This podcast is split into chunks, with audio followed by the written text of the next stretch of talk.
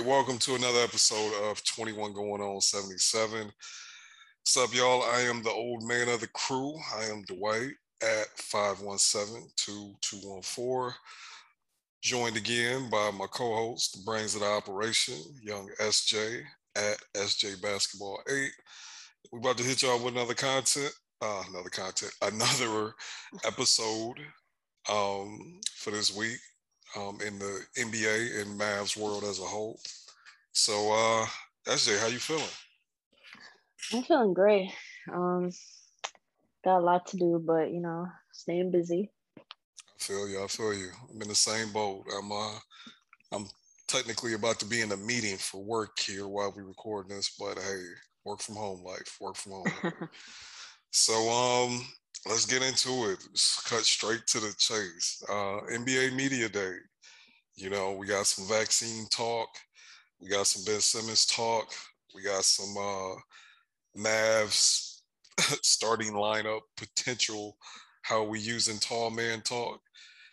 We, we, just taking in everything that has been said publicly from, you know, I guess we'll start with the NBA as a whole. What, what, what stood out to you? What was interesting? What um what was like kind of like hmm made you raise your, your eyebrow? Well, I guess I should start off by saying, I guess, I mean, I guess we don't get too, you know, political on this um podcast because it's a like basketball podcast, but there is some intersection um depending on what we're talking about. And I guess the, you know, huge topic of media day was, you know, the vaccine given that there are certain states that have mandates that will directly affect players being able to play in you know home games so like new york where i am um so nets and knicks players they have to be vaccinated or they can't um play in home games and i believe for new york if you're not vaccinated if the opponents are i mm, actually i'm not going to say that. I don't know if it's right. But um san francisco um, california san francisco um specifically another state that um has a vaccine mandate that you need to be vaccinated to play. And because of that a lot of questions about the vaccine came up for certain players. So we know Kyrie he was a dude he's a you know really interesting dude. And he was one of the guys that stated that it's a you know it's personal and they don't want to discuss it. And to me i don't agree with the notion that it's a personal choice. Like yes it's your body it's you know the player's body. So ultimately they are deciding um whether or not they want to get something you know injected into their body. They have that right.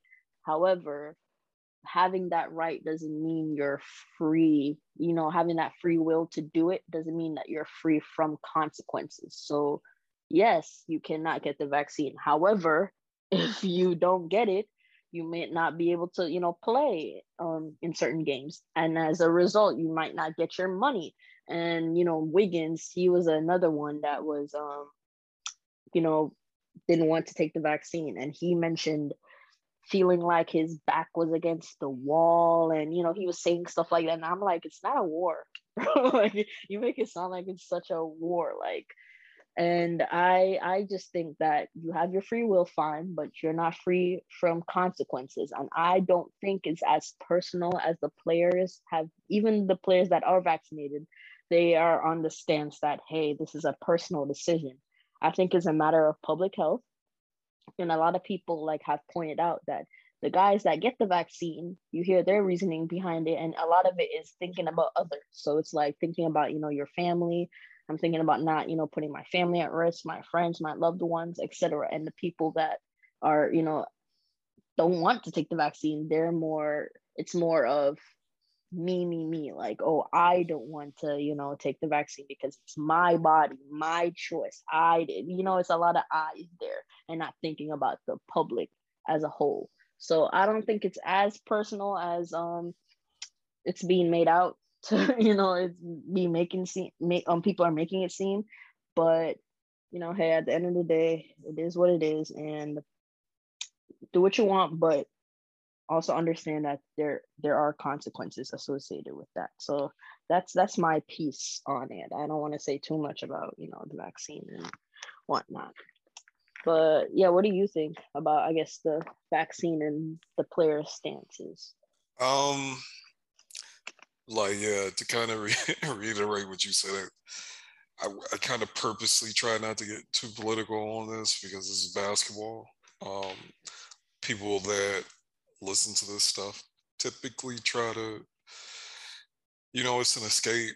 I know for yeah. me, the Mavs and basketball talk is usually an escape from the quote unquote real world, but I don't know, man. I, I just feel like my, my issue, like I'll, I'll say it, I, I, let the government hit me in the arm twice. Like I got the vaccine. Mm-hmm. I was yeah. one of the first, like literally, as soon as I could get it, I got it. And not to get too political, but I just look at where the vaccine, when it first became available to the public, I look at who it was given to. I look at what tax bracket those people are in. And I look at what demographic they belong to and in the history of this country in the history of Western society, there's never been nothing that the rich and wealthy have went out of their way to get first and hoard from the peasants that has ended up being a negative. So when I see that, I say, damn, that's probably something I should get if they're all getting it, right?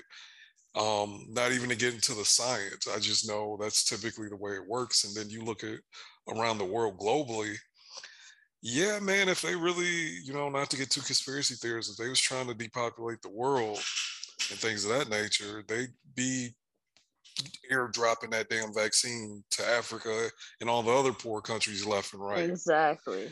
You know what I'm saying? There wouldn't be if you look at in this country, the people who are vaccinated, it's typically like wealthier, more educated people. Like them people don't show me something that has ever been rolled out to that group that has ended up being a negative any resource anything like and if you if anyone jumps in my dms like i went to eastern michigan but i do got a degree in history and that's kind of the way i viewed this is even if you go back to like the you know sources if you go back to like newspaper articles and opinion pieces when any vaccine in the history of this country is rolled out there's always been that group of people that didn't trust it and it's just like people saying, well, even if you look at like how polio, like polio is the one that gets brought up, like dog, I don't know if anybody really dug into it, but they basically did some trials and the test run is they just injected that shit in 3 million children and just said, let's figure it out.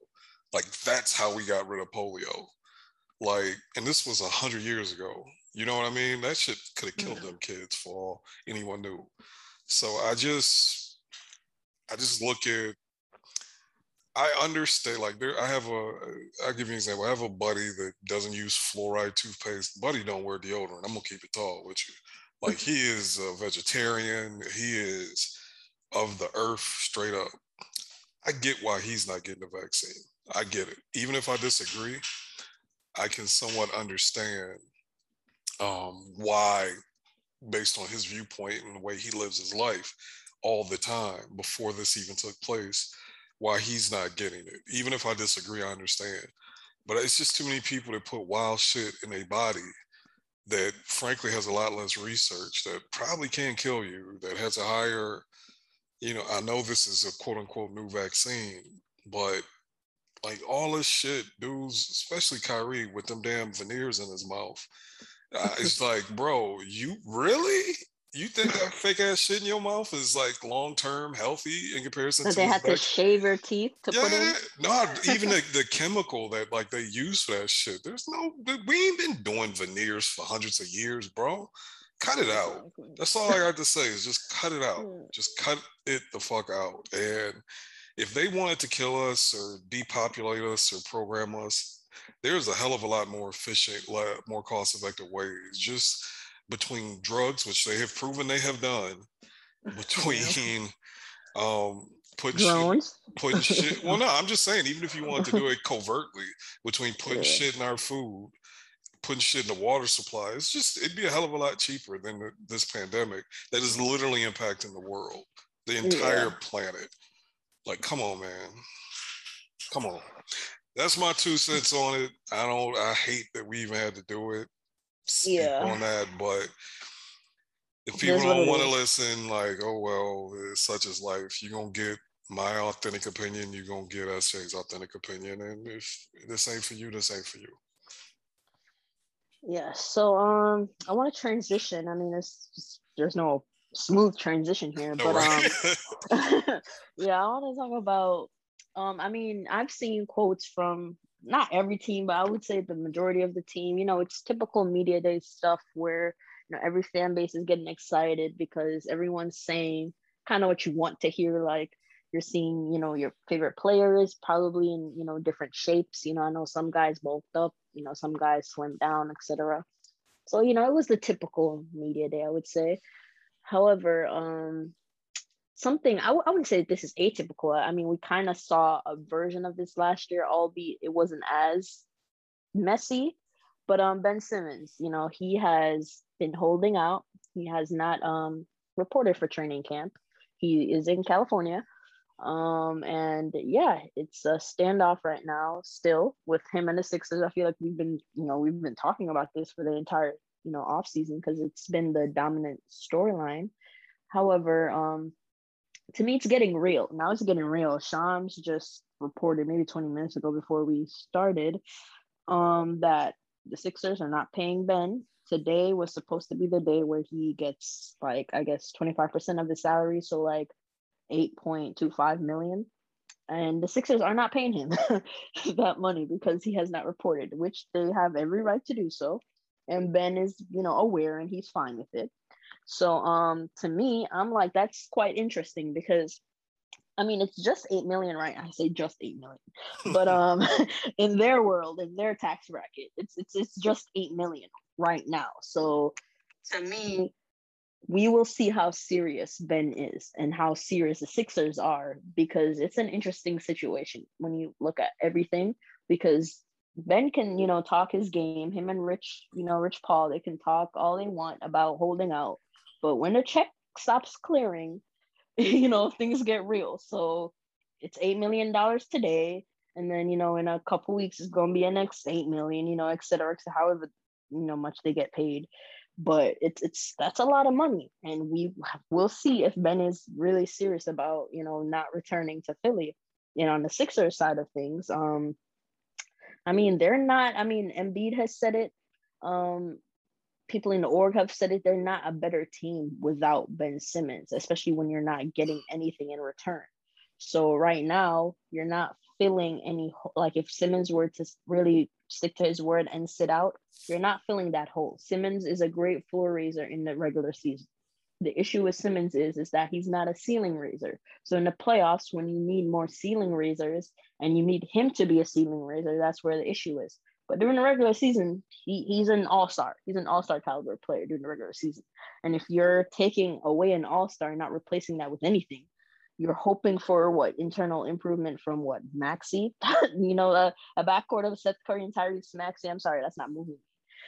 I'm sure that's not moving anyone in the Sixers organization. So it's really a um, it's it's an interesting game and a game of hardball, one that we haven't seen, you know, play out this seriously in a while. Because, like I said, last year it was Harden, but he reported for training camp. And even though it was messy in the locker room, he still played, you know. And Simmons, he, by all the reports, he's not trying to play at all. So I just think that's a real interesting situation. And I just want to see who will cave first. My guess right now, I mean, it, it, it it's fluid, but I predict that the Sixers will cave first. What do you think? Yeah, I I think they're gonna fold because Embiid's uh, you know, he's kind of a, a, ticking time bomb. You know, like you he's you can't waste seasons messing around with this. You can't waste this season because you're trying to extract maximum value for for Ben Simmons. Like it's just not gonna work like that. You have to it's, this is uh, I hate to say it this way, but this is a business, and Ben Simmons is the asset, and he's volatile, and I don't think his value is going to go up. So at some point, you got to swallow your pride and just cut bait. And he's mm-hmm. talking all this trash about I know well, Daryl Morey doesn't care about making people uncomfortable, and that's Daryl Morey ain't one shit to where he should be able to lean into that strategy. This is a man with no championships. I don't even think none of his teams have even uh, bit, appeared in the finals, right? And it's like he's had good players. Like uh, it's one of these situations where because he is an analytics guy and he's able to been able to cobble, cobble together rosters that have won a lot in the regular season. I almost feel like people like the goal is win a championship, unless I missed it. So I don't know why he gets gets away with with being the type of GM that he is. So you just need to cut bait and get the best deal that's on the table for him right now and quit playing. Like, I, I mean, it, the truth of the matter is, like, dude, the Sixers are still, I think, would be decent. And I almost feel like, let's say Maxey or uh, uh, Halliburton, not Halliburton, uh, Shake. Yeah, like let's say anybody they have on the roster comes in and, and like they start the season off going well without Ben, to me that like almost lowers your negotiating power because it's like I mean it will lower Ben's ability to be able to to to hold out. But I don't think a team is looking around. They're like, shit, y'all good anyway. And you about to empty the war chest for Ben Simmons, and he's proven not even to be that integral to you guys' success. So they just need to cut bait. They need to suck it up and move them for whatever is the best available package and, and keep it pushing. And like Ben Simmons has made a whole lot of money. I have no idea how he manages his money, but he's made so much money. Like this ain't the NFL where yeah. you you got signing bonuses you would have to pay back and this, that, and the third. Like, bro, he been collecting. I think he's made. Ain't he, I believe he's but I believe he's received like 70, 80 million dollars already. Yeah, I mean he has endorsements too. He's yeah. still getting Nike checks. Like he'll be yeah. fine. And as I'm looking, because more um more is being reported at the moment on the situation. Um, Ramona Shelburne, she just said that source close to him said we're in it for the long haul.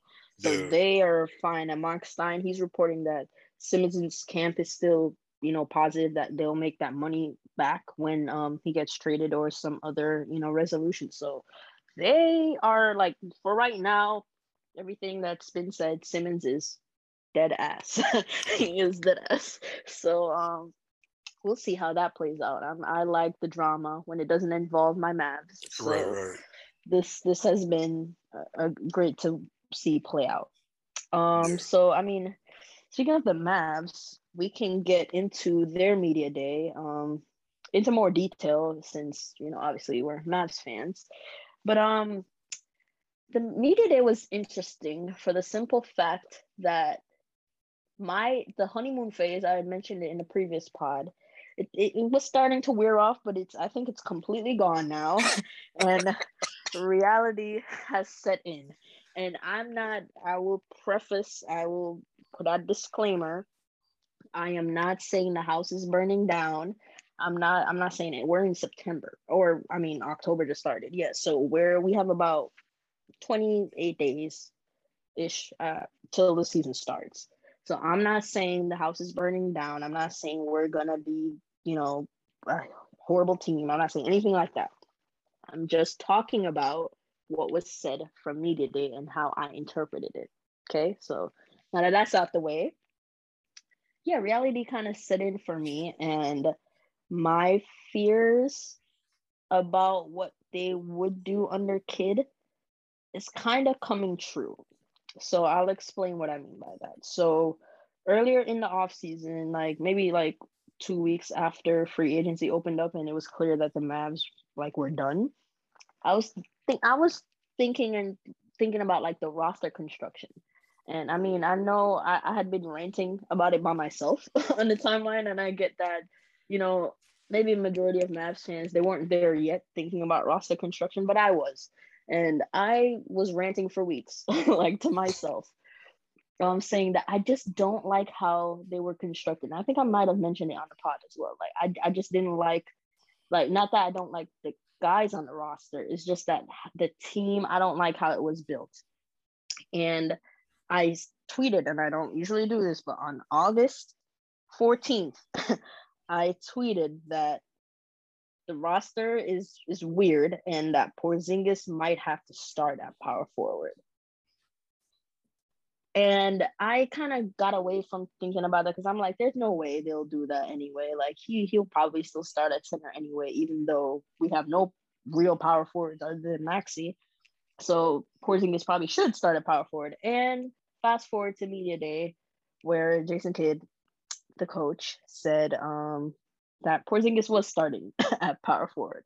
And obviously that was, you know, a bit controversial because Porzingis has been playing center on the Mavericks. I mean, granted, he he alternated this past season, but that was more so due to the fact that we had like COVID issues. So he had to come back starting at the power forward, then he moved to center, and then he ended the season playing power forward because he was like in and out the lineup. So that was I attributed the reason to him mixing it up this season to those reasons but he he has mostly played played center for us. And at this point in his career, there's been there's been you know back and forth about what position is Porzingis, and I've said it. He's a he's a tweener. He's a tweener that is more of a center in today's game, but he is a tweener. So with all that being said, they announced that the starting center next to Porzingis will be Dwight Powell. And that is where my real issues come in because I I got over them starting Porzingis at the four because I again I predicted this. I I hate being right sometimes, but I I kind of figured this was going to you know have to happen, so that's fine. But Dwight Powell.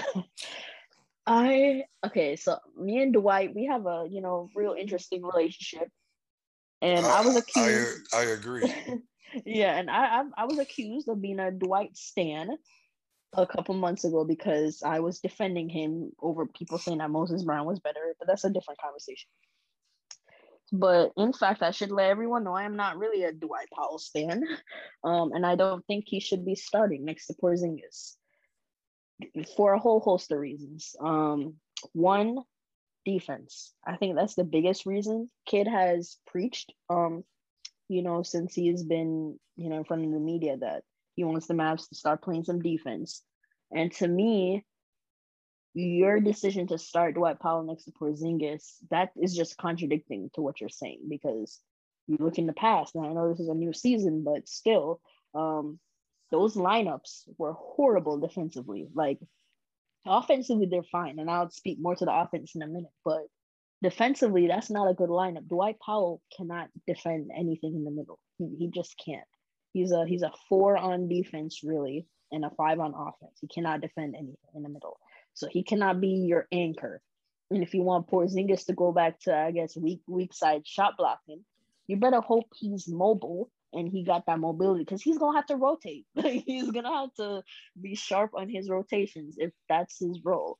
And I, I, he, Porzingis, especially in the West, they start a lot of wings at the four. You can call them power wings um, at the four. Um, Porzingis can't guard any of them. he just can't. He can't stay in front of any of them. So I am weary of that. And to the offense, it's also contradicting to me because they mentioned playing Porzingis at the post more and in the mid range area. And even at the five, I'd still be wary of that because Porzingis is not good at post ups. Like I, I just think there's a lot of revisionist history going on, and it's driving me nuts because we act like in the past when people said like, you know, people said you know, Chuck and Shaq, would be like, oh, Porzingis needs to play in the post. Like he needs to get his, you know, seven foot three big behind and go in the post. And we have defended him saying he's not good at post up. So they make him do things more that he's more good at, right? And now people are kind of celebrating Kidd's saying, oh, he's gonna play in the post. So what what what what's changing? Like, do we think that in one, you know, his first healthy off season, do we think that he's just gonna magically become a great post player. Like to me, that's not making sense. like I don't think in one off season he's gonna be this crazy great post player that can just abuse mismatches. I don't think it works like that. Unless I mean I would hope to be wrong that he just used this offseason to be, become an excellent post player, but I just don't see it. So to me force I won't say it's forcing him, but like kind of just, you know, focusing on that. I don't know how that's gonna work. And especially if you're doing it with him at the four, Dwight Powell does not space the floor. So how are you going to rely on Luka, KP pick and rolls with Powell on the court? You know what I'm saying? Like it's it's it's the offense just doesn't seem like it's gonna be efficient to me. And granted, Luka, you know, is great. He's an offensive guru, so the off- offense is never really going to be the issue. But in those lineups with Powell, Porzingis is a floor spacer, and if you want to move away from Porzingis being a floor spacer, why are you starting a non-floor spacing big next to him? Someone's gonna have to space the floor if you want the offense to be efficient. Someone's gonna have to do it, and it's going. I mean, it can't be Powell because he can't do it. Porzingis right. can, but he doesn't like to do it. So it's uh, you know, to me, it's just everything is just so con everything is contradicting each other. Like everything Kidd says and what he says he's gonna do is just contradictory. So I don't know how the offense is gonna look. I'm more. I was nervous before, but I'm more nervous now after hearing the quotes. But granted, like I said, I'm not a coach. I'm not implying that I know more than Jason Kidd. I'm not implying any of that. I'm just saying like with what I know from basketball and what I've seen that I don't I'm not sure how they're what they want to do is going to um align with what they're planning to do. That's that's all I'm saying. That was a lot. I'm sorry. No, no, no, no. You good. You good. I love a good a good take. It, it made sense. Um I believe it was seven days ago today, maybe 14 days ago, I forget which pod, where I was like, hey man, I'm optimistic. Uh SJ, I think you should be optimistic. I think we're gonna be the fourth, third, or fourth seed. Mm, okay. um, Based on media day, you you no no no no no no. That's what I think. I, I said oh, this okay. in a previous on previous episode. Oh, that's okay. how that's how I felt because I'm just like man, I do think KP is going to be healthy. Uh, I do. I think, like I said, I think this is going to be the best year of his career. Um, I do. I still stand on that, and I just think Luka, you can see his jawline, and it's like, oh, it's a wrap. He, you know, he coming to give these boys work, right? So I, I just feel like, well, I felt like we were going to be, you know, really, really good. I still think there's a decent chance, but got to keep it tall with you every, I, I don't like anything I've heard from Jason Kidd from from a basketball standpoint in the year of our Lord 2021.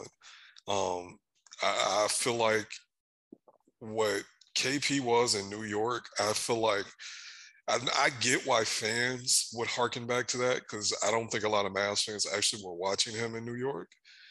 They weren't. They, I, you know what I'm saying? I think they were basketball referencing and highlight watching K, KP in New York. But what KP, like, and I'm just going to say it, KP in his first full year with the Mavs is the best basketball player he had ever been. And I'd say um, before the bubble, where he, to me, his slippage defensively started in the bubble but he still mm-hmm. was de- even then he was still decent. He's seven four. He's not supposed to be able to, you know, hold up in space against Dame Lillard. That's yeah. that's that's just you know we're we're asking a lot. But to hear the coach of my my basketball team say we want him to be New York KP, it's like, wait a minute, you supposed to know better. We fans, we're lay people. And it's just, man, I don't know. I don't feel good about it at all. Now, it could be because I can see, because Jason Kidd, say whatever you want about him. He's like kind of a psychological, based on good and bad from what we've heard about his coaching past. This could all be just getting KP on board with him. And then when they actually play the games, they do a little bit of that, but not nearly as much as we think. I, I hope, I pray because we have too many smart people in our organization. However, you feel about Mark Cuban and the crew, them boys not about to just throw it to KP on the block and say good luck. I just don't see that happening. I don't see Luka being cool with that. I don't see because I don't think it's going to be effective. With all that being said, how we think of a traditional post up. Like, you know, Dirk used to be posting people up from like damn near the top of the key. Yeah. Um, like just getting KP the ball in the mid range and he just steps in and shoots. He wasn't good at that last year because there was I think there was some hesitation with his knee. He didn't want if anybody was could touch his knee or he could come down on anybody's foot or anything of that nature. I just think it, he was tentative. So if he's feeling better, I'm because I personally KP's never just gonna be able to back you down and dunk on you. But the mother the dude is seven four. So if you can throw him the ball on the elbows and he just rises up and shoots, I know that I, I can see that being an effective basketball play. Does that make sense? Like yeah. to where you don't really have to, it's not quote unquote creating offense. He's not breaking his man down off the dribble, but dude, he's seven four. You get it to him and he's not double team. He can raise up and get a clean look at the basket. So I'm cool with that. That's how I'm hoping his with you know this there's no video but i'm holding up quotation marks post ups I hope it looks like that more so than like him trying more face ups. That's what. Yeah, that's yeah, like, face ups. Ex- okay. exactly. To where even if he gets the ball with his back to his man, he turns around and faces him up. Stuff like that. Like I don't. But see, that's where footwork comes in. KP has doesn't have great footwork, so if he tightens his footwork, I think that should be easier for him to do. Right, right. And and my thing is, even if his footwork is still the mid pack it is. Like, hey, bro, just raise up and shoot it. Like, there was little, little sprinkles of it in the Clipper series when he did it. And it was like, it was such, it was rare. And I don't have any, this is all my memory and emotions. But I remember thinking, like, hey, dog, just do that.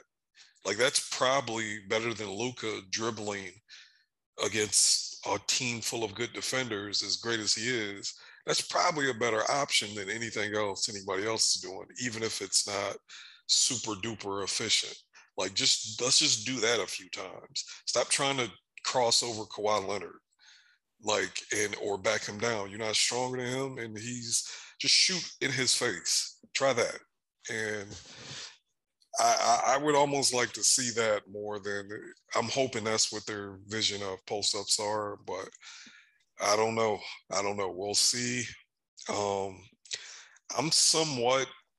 I know statistically the KP being the only big on the floor lineups, they were really good offensively, but they're like, I think we gave up like 130 points per 100 possessions defensively. Like those were a horrible net negative um, lineup last year. Um, so I hope we we can say we don't want KP at the four, but if he's the only big, the offense is going to be good and the defense is going to be bad. That's but but see that was the case as well with Powell next to him. The offense was good, but I think they gave up like 126 per hundred possession. So that's just a four point difference. You know what I'm saying? Yeah, so yeah. if if they were really serious, to me, Willie Cauley Stein, he's the answer. Dude, at the four, at the five. Hey, hey, when I was for defensive purposes. When I was fighting for my life last year, uh, during the season, I have not looked at the numbers, but I feel pretty confident. I haven't looked at the numbers in months, but Willie next to KP was like a legit statistical lineup. No, Full it stop. was. Full stop. Full stop. Uh-huh. Like yeah, I think Willie his advanced numbers were the best on the team because of the defense. Like yeah. obviously we know he's pretty much a zero on offense, but him his defense he's his defense now yeah his lineups were always like pretty good. Yeah, Willie Willie can move his feet, and it's like you remember when um after COVID and we kept losing, and we'd be we were all pissed off at Rick because Rick wasn't playing Willie. I could be wrong once again because I'm getting old. You know, we've had a lot happen since the, that part of the season. But I almost feel like once Willie got inserted into the starting lineup, like we broke that losing streak. We did. That's what happened. Yeah. It was William Maxey. They put William Maxey in and moved Tim to the bench. Yeah. Um, and we started winning. yeah, yeah. And I and I feel like, you know, because Willie was so bad at finishing, as fans, we we lose sight that like Willie can move his feet surprisingly well. For he can. He can guard a pick and roll. He can exactly. guard a pick and roll. Exactly. And if you got Willie playing the four defensively, it's not optimal, but I actually think he's a lot better at it than most of us imagine. And I mean, I just don't know why he inserted Dwight into that because Dwight at his athletic prime is just a bad defender. He doesn't know how to play defense. So I don't know. I don't. I just, you know, he he started to move his feet a little bit better as the season progressed. But I mean, he went like on a scale from one to ten, he went from like a two to like a three point five. You know what I'm saying? It wasn't. Yeah. It wasn't like revolutionary or anything like that. Yes. So, so here's the truth about Dwight's defense, Dwight Powell's defense. Yeah. He he is a definitely a four on defense because in his case he's better at and when i say better i'm not saying he's locking up so i'm using these terms loosely but he is um he's better at guarding the perimeter than he is the paint yeah. So if, if you have him in the paint, that's a bucket. Like he's not oh, stopping yeah. anything. He's not stopping anything. It doesn't matter if you're a guard, forward, big he's not stopping anybody in the paint. On the perimeter, he's not bad. He can move his feet a little bit. He's not bad. So, which is why when Porzingis was out and Dwight would start, we could run more aggressive schemes because Powell can, you know, he's not bad in space. He's not bad in space. So I get it if they were trying, like I was trying to make a case for it for the playoffs. Before the playoffs, I made a whole thread that got abandoned quickly because the defense it didn't work. But I made a whole thread of how it could work, how um you play Powell, you know, the five on offense, Porzingis plays the four on offense, but then you flip it for defense where Porzingis is playing the five and Powell's playing the four. And I, in my head, it, it, it, seemed ideal and it seemed like Kidd and the coaching staff, they're thinking about it that way too. But we ha- it's not like there's no data on the lineups. They've never played together. We have the data. They it doesn't work on defense. It does not work on defense. And we talked about the offensive fit as well and how it contradicts what they're saying so i mean i i just don't know what they're doing like i'm i think a problem with the or bigs a lot of them have more value as weak side or like you know help side defenders rather than straight up de- defenders in the paint. So people were like suggesting when I said um, Willie Cauley Stein should start, I made a tweet saying that he should start. Some people were saying, oh, not Maxi. And with Maxi, to me, Maxi's not a, you know, people could say, oh, he could, you know, play the four to five. Maxi could play the five in a, you know, small lineup, but Maxi's really a stretch four. You know, he's a stretch four, not really a five in my eyes, because he's his I wouldn't say his main value, but his strength as a defender to me is weak side, or at least it used to be. I'm not sure how his Achilles can hold up for this season, but he it used to be weak side shot blocking. Same with Porzingis in New York. If you look at what he was best at on defense, it was help side defense. and Willie could probably make a case, you know, and say the same for Willie, even though he's a bit more diverse. So, with that being said, we have no bigs that could really hold down the paint. People keep telling me about, about Moses Brown. I'm not even gonna get into that. That's how much I think is crazy. I had someone really arguing to me that Moses should start. So I'm not even gonna get into that. But Moses cannot guard anything in the paint. So yeah, it'll work on 2K. It, exactly. I said on 2K, of course. Moses is a, a monster on 2K. Yeah, so, I mean, it, it's. I don't even think it'd be good offensively. It won't be like it just no. Moses is a bench player at this point in his career, and people are saying, on OKC, he he started at OKC was one and twenty seven when he was one and twenty seven, like the worst. The, the definition of looting in a riot. Yeah, they had one of the worst net ratings of all time. like, so please don't tell me anything yeah. about his OKC tenure. I don't want to hear it. We're talking about winning teams here. So um yeah, I think I mean I I feel like we should also um kind of explain to the audience what we mean or why we say that KP's New York tenure wasn't as good as people remember it to be. And so I feel like um, you know, him being an all-star that year, you know, 22 points, all that, that sounds great. But if you really dig in to like not only the efficiency, because you know, Porzingis was never efficient, you know, in any of his years in New York. And he his only efficient year really was last year. Um, or last season. So can't really I'm not gonna really press up too much on the efficiency, but it's how he was getting the shots. Like Porzingis is a well was is I think he still is. He's a volume scorer, so he's gonna need a lot of touches. He's gonna need to put up a lot of shots, you know, to get his points. And a, a mutual that I have, he pointed out he um he's a fan of the Knicks, and it, it's true. I've seen it. Like Porzingis, he starts off the season and he's like unconscious, you know, from like the mid range. Like he, he he's not gonna miss. And then after that, that's when the efficiency starts to sink in. And that was the same for his um All Star year. Like, uh, granted, he got injured, you know, around what what was it like February, beginning of February. Yeah. But he was unconscious. I remember that season. I was watching him that season. Um, you know, I live in New York, so Knicks games are always on TV. So I was watching him, and he was like it tracked first month, first couple months. He was he just would not miss a shot, like from mid range, in his face, all that he would not miss. And then after that, he kind of slowed down. So um, that's kind of what we mean by the only New York KP that he needs to get back to is his defense, where he could move his feet and not you know be a traffic cone. So that's that's what we mean by um new york kp not being as great as people remember.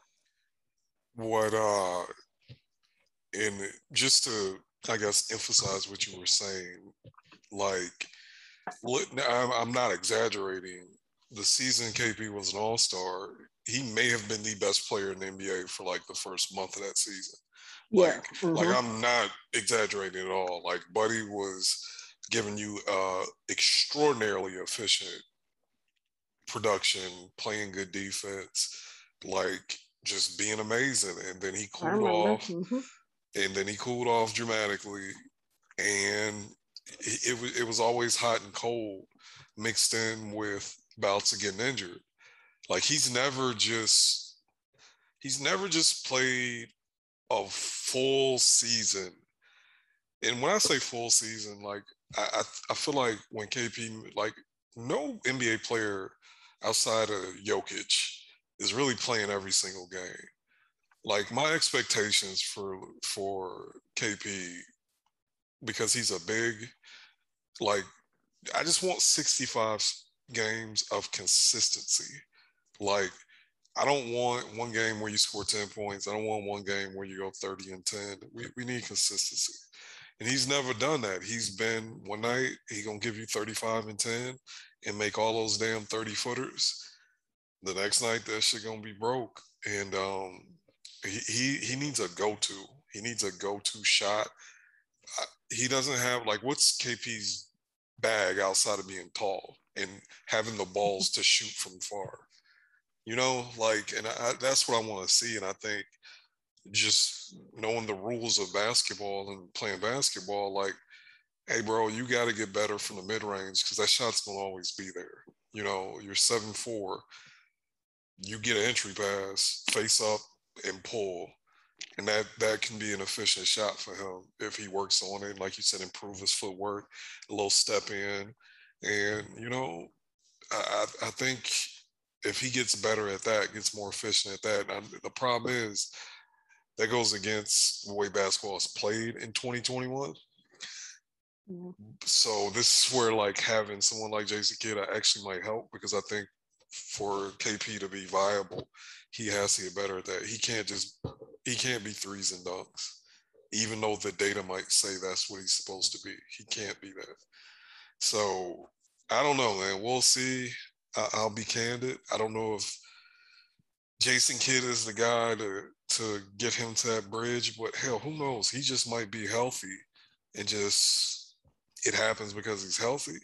But it, the one thing I feel like gets lost in all this minutia, whenever people pack up tall man, the reason why I am okay with calling him tall man is like, hey dog, he can be extraordinarily efficient offensively. He can give us 25 and 10 on 50, 40, 90 splits. If he plays defense the way he did defense, none of this shit matters. We still getting packed mm-hmm. up. We still getting packed up. Like we might we'll probably go on this, we'll probably make the second round, but is that the goal? You know, it'd be fun. It'd be fun as hell to watch though. It's just yeah. if the goal is to win a championship, it, it, it's defensively, and like you said, mm-hmm. New York KP defensively is what we need, and that's that's it. I almost feel like if KP was, and I know this is gonna sound crazy, even if KP was exactly what he was offensively in the playoffs, but got back to New York KP playing defense, we still win. Like his well, we win easily. Yeah, we, win we still easily. win.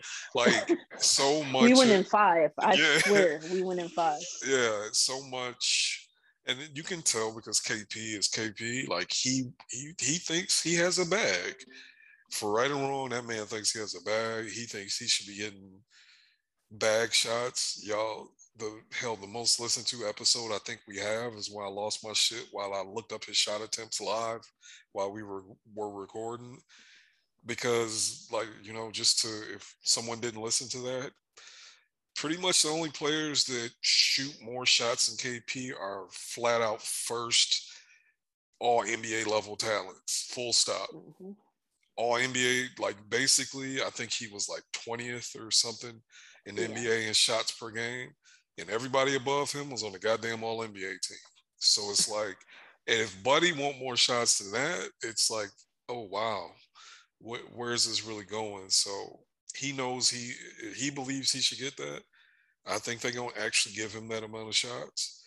But my thing is that I feel gets lost in this conversation with KP as fans is even if all even if he's making them officially, but he got to play defense. He has mm-hmm. to play defense. It can't even be Reggie Bullock. It can't even be Luka. It can't be Dorian Finney-Smith he has to do it because if he's a big playing defense as bad as he, he did, you can put anybody around him outside of maybe I can't even like in my brain I can't even figure out if KP was as bad of a defender as he was in the basically all of last year. What player could, has ever played basketball would that work with? Like I, I, can't even. I don't even know if because you need a because he couldn't. He wasn't protecting the rim and he couldn't move his feet. So you need uh basically a. I guess Draymond maybe. Yeah, you're okay. So yes, you. I think you hit it like right on the head. Like yeah, like I've that's, been that's saying, it. yeah, you need a um and Jokic in um Denver. He has the same. It's the same issue with him, in my opinion. Like we need a four, a versatile four that can really guard next to those fives that really can't protect the rim or move their feet. So, and it's like Cody Zeller, he in media day, he had a great quote. I, I, thought it was a great quote. He had one of my favorite quotes. He said, um, for those of you that don't know my game, he said, I'm not a rim protector. he said, You're not gonna see me block five shots a game, but I'm gonna keep he said I can move my feet. I'm pretty agile for a big guy, and I'm gonna keep guards out the paint. That was so self-aware. To me, I like hearing players talk so, you know, candidly about what they can and can't do, to me, I like hearing that. I really do like hearing that. And self- that's so true. Self awareness. So uh, many yeah, players self awareness. Yeah. Exactly. So to me, that's that's that's another part of it too. Even if you can't get your you know shot blocking back to you know elite levels, keep guards out the paint. you know, like keep guys shouldn't be walking by you. you know, you're seven three. That they should not be walking by you when you're in the paint, they should not be scoring on you. That just should not happen. You know, contest, you know, your arms are long, stop jumping, you know, just put your arms up and, you know, contest. So I think, um, yeah, I think you hit it on the head with, I mean, the Mavs don't have that. you know, we don't have a, I mean, Maxi is probably the best, you know, fit of the bill. And that's why, um, those lineups, that five man lineup of Luka, Josh, um, Dorian, Maxi, and Porzingis did so well last year because Maxi was that. I mean, for parts of the season when he was okay before the you know Achilles injury, he was fine. Like he could play that role. But I mean, for what we have right now, that's just not gonna happen. so I'm not gonna harp on that. Um, but on a more positive note, to kind of tie into what you're saying about Porzingis, I think uh, another thing that was getting preached at training camp that should be beneficial for the guys um going into the season is their confidence. Like a lot of what everyone was saying, you know, from Tim to Porzingis to even Luka a little bit. Um, a lot of them were talk- talking about playing freely, you know, and you know the chemistry being better. And a lot of them mentioned that the chemistry was off last year. And I think at this point we can see, or we can kind of read between the lines and see what they're trying to say. It's Rick. a lot of them weren't happy. It's it's clear at this point that um a lot of them, not just Luka, um, they weren't really happy with Rick and how he was really running the team. And you know, I mean, we know that Rick has a short leash on players. I mean, we saw in the playoffs, like Brunson, he was, you know, having a rough time after game one and he did not get minutes. like, you know, in a game seven, Rick was playing Trey Burke over Brunson. That's how short his leash is, you know. Even Powell, he loves Powell, loves Powell, and even Powell wasn't getting minutes. So we know Rick has a short leash, but um Kidd for the most part right now, he seems to you know, be preaching this camaraderie and, you know, we have to get along and trying to instill confidence in the guys. And I think that can have some positive effects, especially for Porzingis. You know, a lot of um a lot of people point out that Porzingis's performance kind of coincides with how he's feeling personally and his confidence. And I think there is some truth to that, you know. Like when he feels like he's doing a good job, you can see his effort levels increasing. So like he'll start to play defense and he'll, you know, try to crash the offensive glass or something like that. So if how to unleash Porzingis is to stroke his ego, get his confidence up, I'm fine with that. you know, yeah. it is what it is. You know, different guys need different things. And if that's what he needs, that's fine. That's fine. Because at the end of the day, they brought him in to be a second star. And in my head, they should. I know it's Luka's team, but at the end of the day, they should also cater to Porzingis as well. Yeah. So um, yeah. Noted. he, he, he's my guy, but you know he noted KP hater slander Kurt Henderson. you know, he brings it up all the time. Like the reason, one of the reasons why he gets so angry at KP is like we say he can't play defense and then he'll get angry and play amazing defense for like a five minute spurt. You know what I'm saying? Mm. And like he's like, dude, I, have seen it. I know it exists. I know it exists. So when people start saying he was hurt or injured, it's like, hey, bro, I've, I, you, well, how did you do it in this burst right here? You know what. I mean? So, like I said, I'm I'm taking the over on KP being a productive player this year. I really am. Like I'm totally taking the over on that. I think he's gonna be good. Um, I know we packed up Mark Cuban or uh, about him bringing up Luka and KP on social media, but hey man, them boys weren't doing it last year. them boys was not uh, addressing each other in any way, shape, form, or fashion on social media.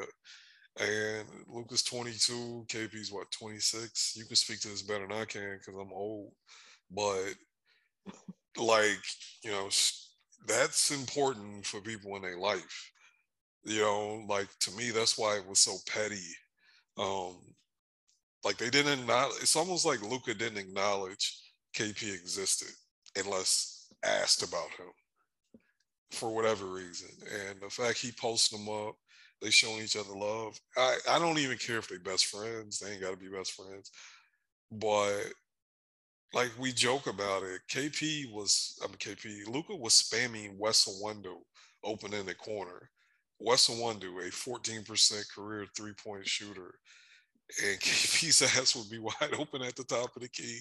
And he would not mm-hmm. pass it to him. he just wouldn't. It was hilarious. It would, I, it, Luka's my guy. He's my favorite player. I love him. He's the franchise. But dog, he did used to not do that shit. It was actually funny in retrospect. And uh, that don't mean KP should be able to make the little sneak. I don't even think it was sneak dissing. I think it was pretty much overt dissing. Um, that he did about Luka, but he he wasn't passing into his ass at the top of the key at times, and I think that's going to be better. Uh, even if it works, not even the way it's supposed to work, I think it's going to be a lot more productive than usual, and um, I'm I'm really looking forward to it. I'm really really looking forward to I see how this season plays out because it's just going to be really really interesting. Um, how this all goes down, how they work it out. Um, I, am taking the over, despite what Jason Kidd says, because I just don't believe they're gonna spam that over a whole season, especially if it's not working. Yeah, I mean that's fair, and I mean I guess we can end with I guess predictions on who's getting cut because so far we have what is it 16 guaranteed contracts and as you know um excluding you know two way spots. You can only have fifteen right, um, right. in the season. So um, they're they've been posting everybody pretty much. You know, Frank has gotten a lot of um love and all that. So um my prediction is Trey Burke's gone. Granted, he's you know his name has been brought up for other things. I mean, we won't get into all that. We kind of touch on that at the top of the show. Yeah. Um, about the vaccine, and he's he's not vaccinated, and by all accounts, he's not taking it. Period. So um, he wouldn't able he wouldn't be able to play. I don't think he would be able to play in like New York. That's the thing. Yeah, I believe he can like play against like the Warriors. It's just that home like if you're on the Warriors, you can't play in the home games. But New York, I believe, if you're the opponent, you can't even play either. So, um, granted, he's not playing. Let me say he's not playing regardless. like, even if this wasn't a thing, he wouldn't get minutes. Let's start there. But I think I just think he's the easiest cut. You know, even outside of this, he was not good. He's he's not good. He's 28. You know, or 29. I don't know how old he is, but he's we know what he is. So he can go. And Frank, Frank, we can see what you got. So I, I, hope they don't cut Frank. I mean, I could see it. I definitely could see a world where they where where they do cut him, but I would think if they're cutting him, he's really not showing anything. You know, like in, in training camp, he's just, and I would get that. I don't think you should just hold on to a player, you know, based off potential, especially when they've we've had three years of tape, you know, on them. So if he's not showing anything in training camp and they gotta cut him, then that would be unfortunate, but a necessary decision. Yeah, I uh I think Trey Burke is like when I say he's out of there, I think he's been out of there like this whole vaccine stuff, this ain't new to the team. The team is known. It's it's likely the team is known and he don't play mm-hmm. anyway. And I think, you know, I, I, whether Dragic was here or not, I always think that I always thought I should say Trey Burke was the easiest cut it's either gonna be Trey Burke or Young Moses because we got a lot of bigs, mm-hmm. and Moses probably is gonna be the odd man out. Shit, it might be and both of them. Honestly, yeah, they didn't even want. I think people need to like. I've been saying it, but I don't think fans realize that they didn't want Moses. They yeah. had to take him back. You know what exactly. I'm saying? So they're saying he's oozing with this much potential and his contract's cheap and all that. Yes, but why do you think he got signed to that contract? You know what I mean? I mean, OKC's been robbing some of them. Yeah, Like OKC did the same thing Dort, but at the same time, Dort's situation, he was undrafted. Like he wanted the guaranteed money. Yeah. You know what I mean? Moses is the same thing. They he was on a I want to say he was on a two way before or not two way but non guaranteed contract before they guaranteed it and then gave him the long term deal. Yeah. So, but they he was able to take it because he he understands that he's not he's not like that. you know what I mean? Like he, he understands. So I wish fans would kind of lower the expectations on Moses. I really do because the if they cut him, it's it's gonna be legendary on the timeline. I will say that it, it, will be legendary. I think he's getting cut. I, I like I, I could said, see that. I could. I, I could see I that. Would, I would almost guarantee it. Um, because the thing is, people, I, I literally was reading a tweet while we've been recording this about how expensive it would be to cut him. And uh I don't think so. Not really. You know what I'm saying? Like, yeah, not really. And the grant, like six million dollars is a lot of money as regular people. Hell yeah, that's a fucking ton of money. I'm not gonna hold you. But I mean, three million dollars of dead money when you literally don't have any other dead money on the roster, like that's nothing. Like that is truly nothing for a roster spot for a dude that won't is not really any good and won't get vaccinated. So he's a it'd be different if he was like a good player. You figure out how to work around that vaccine shit. But he he's a walking viral time bomb. You know what I'm saying? Mm-hmm. Like, dog, you gotta go. And I, I don't you a liability at that point. And not to once again, we touched on the political aspect of it at the top of the show, but like that's what folks don't understand. Like this ain't it's it's a personal choice, but it can dramatically impact other people. And uh, not to bring it back up, but like, dog, you get vaccinated, it lowers the likelihood of you spreading this shit. Full stop. It just does. All the data says it does. It's not impossible, but dramatically lowers the likelihood. And you can't have a dude that can spread it to folks on the roster and making dudes have to sit out, even if it's for a game or two. It's like, come on, fam.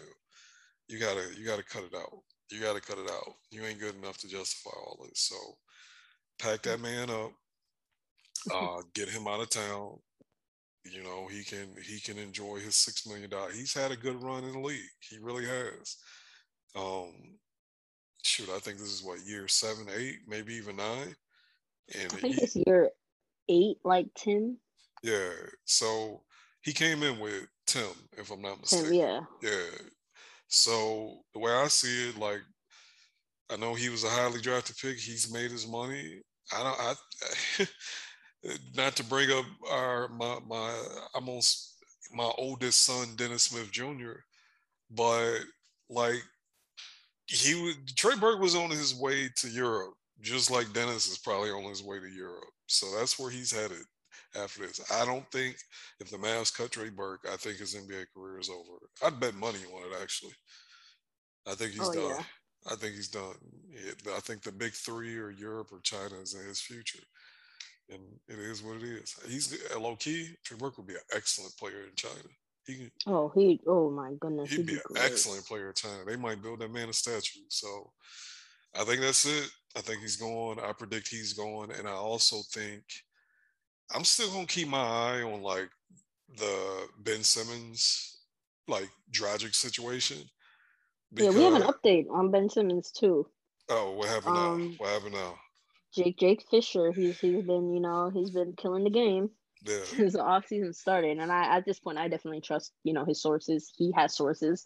it's, it's proven he has sources. So he says that um they're growing whispers. So he's it's not, you know, confirmed or anything, but that Simmons could respond by actually reporting to Philly. However, he's telling he would tell the Sixers that he's injured.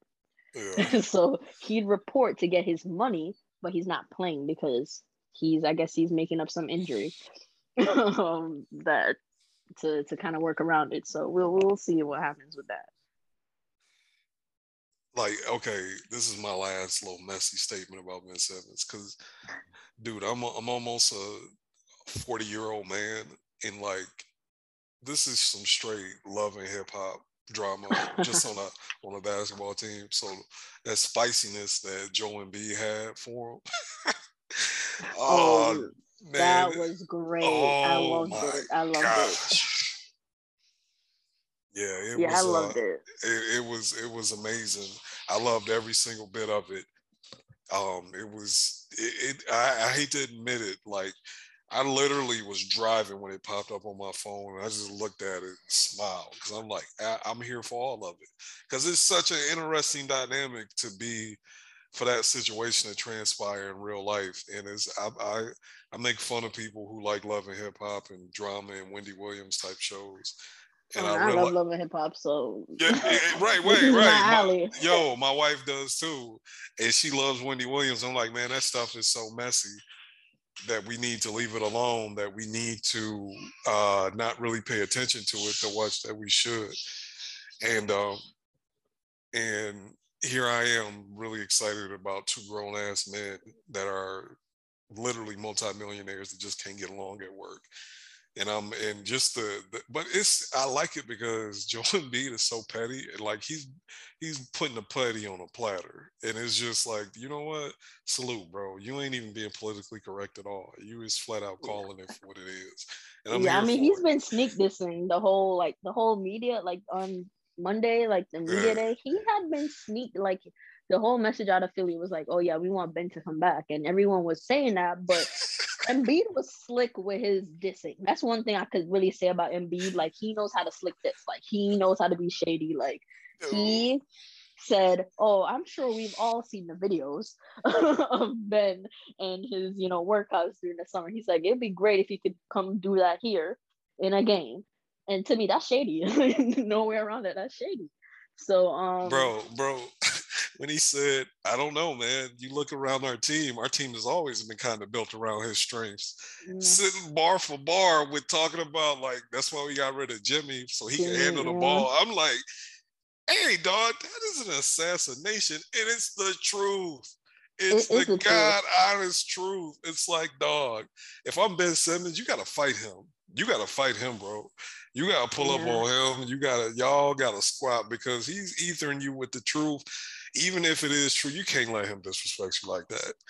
And I will say they both have points. Like Embiid was right and Simmons had a point too. It's just that I think they were talking about two different things. That's what I yeah. think. Embiid was talking about the team and how it was built around Simmons. Simmons seemed to be talking about just him and Embiid. He doesn't fit with Embiid. Just, you know, he's talking yeah. about that pairing while Embiid was talking about the team. So they both have points. They're just talking about two different things but yeah, nah, Embiid empty the clip. Simmons, I, I, I, I, I love it. I love it. I'll leave that. I love it. Like it's funny because man, we've done every pod we've done like a considerable amount of time on Ben Simmons and Joel Embiid. It is just because I like the spice. I do. I, I'm here for it. But the point that got us started on this rant about how spicy it is is like I think what Toronto does with Goran Dragic is going to depend on how the Ben Simmons situation resolves itself. Because there's those rumors, and that's real. And OG and and Goran and some draft picks is a Ben Simmons is Ben Simmons. The money works, and uh, or if you want to read, you know, you do Spicy P and Goran Dragic and Ben Simmons and Seth Curry. You know what I'm saying? Like there's a Toronto doing business with Philly makes a lot of sense for both teams, in my opinion. And that's why I think, like, and frankly, you know, hell, I flip flopped on what's going to happen with Goran Dragic so much. At this point, I don't know, but I don't. He ain't getting bought out in the next when the season start three weeks, yeah. and showing up to Dallas. That's off the table. That's why I oh, think. Oh yeah, that's done. Yeah, that's why I think Frank got the fully guaranteed bag. I think that probably was the plan. That probably was the word. I don't think Jake Fisher just made that up. And then maybe once they realized Ben Simmons wasn't showing up, Toronto was like, "Yeah, we're gonna go ahead hold up on. We're gonna go ahead and hold on to you, Playboy. See how this work out." And then yeah, but here's the here's the thing with that too. Um, how much of it is because I I think the reason why I think Simmons I get the whole Raptors points. But the reason why I think Simmons is going to end up in like Minnesota is because, by all accounts, Simmons is not trying to change his position. You know what I'm saying? So if Simmons, you know, you trade what OG, like you said, OG, Dragic, all these guys, Simmons is probably not playing point guard. He'll probably still have Fred VanVleet, you know, handle the ball, be the primary ball handler. And Simmons' team in camp, he wants the ball in his hands. You know, he still wants to be a primary ball handler. So I think Minnesota is at this point is the only team that can, you know, grant that wish and that can give Philly a package that wouldn't be disgusting. you know what I mean? That's why I think it might be Minnesota. I can see I, at this point, this Ben Simmons situation is so unprecedented. I have no idea. I think we predicted where he was going. I think we both predicted Minnesota eventually. Yeah. I don't know, man. There's nothing that would shock me. I'm just here for subscribe. I hate being messy. You know, think grown men shouldn't be messy, but this shit's entertaining, bro. It's so entertaining, and I'm so here for it. I really. But all right. Guess that's unless you have anything else, I guess that's it for this episode. That's all I got, man. That's all I got. We uh we, we had our first uh, being on mute, talking while we were on mute situation. So that was eventful, but that's all I got, man. All right. How about you? You got anything else you want to touch on? Nah, that's it. So see you guys next week. All right, y'all. We holler. Um, once again, thank y'all for listening to another episode.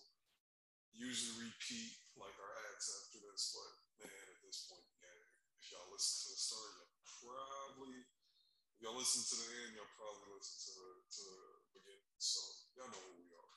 Y'all probably got this Twitter. So follow us. Um, thank y'all for listening to us. All jokes aside. Um, I don't know what it is. Every time we just kind of get on here and go off the top of and freestyle episodes, y'all seem to like those more than when we have like a structured episode with bullet point topics that we're going to talk about for a certain allotted amount of time. So we're going to kind of keep it this way. We're always going to have a general topic. It's always going to be the Mavs and the NBA, probably even put out like a survey or something. I saw, I think uh, Bibbs and, and Reese just recently did that. I think we need to do it because I can I keep going by listens, and that could also be seasonal, right? But I have noticed even when the season is going on, when our stuff ain't edited or structured, I seem to like it more, and I appreciate it. To be honest, those are easier to make. Um, I think the space when people are just being their authentic selves and just people want to, I guess, listen to people that sound like their friends and just sound like it's having a conversation. And I think that's that's what works. And I think that's what y'all want to hear. Real talk. SJ is my homie. Uh, I've never seen her. There's a pretty decent chance I never ever will see her in real life, but I consider her the homie. So we're just two friends kicking it, and we appreciate y'all listening to essential. It's everything. So thank y'all again, and we will holler at y'all next week. Peace.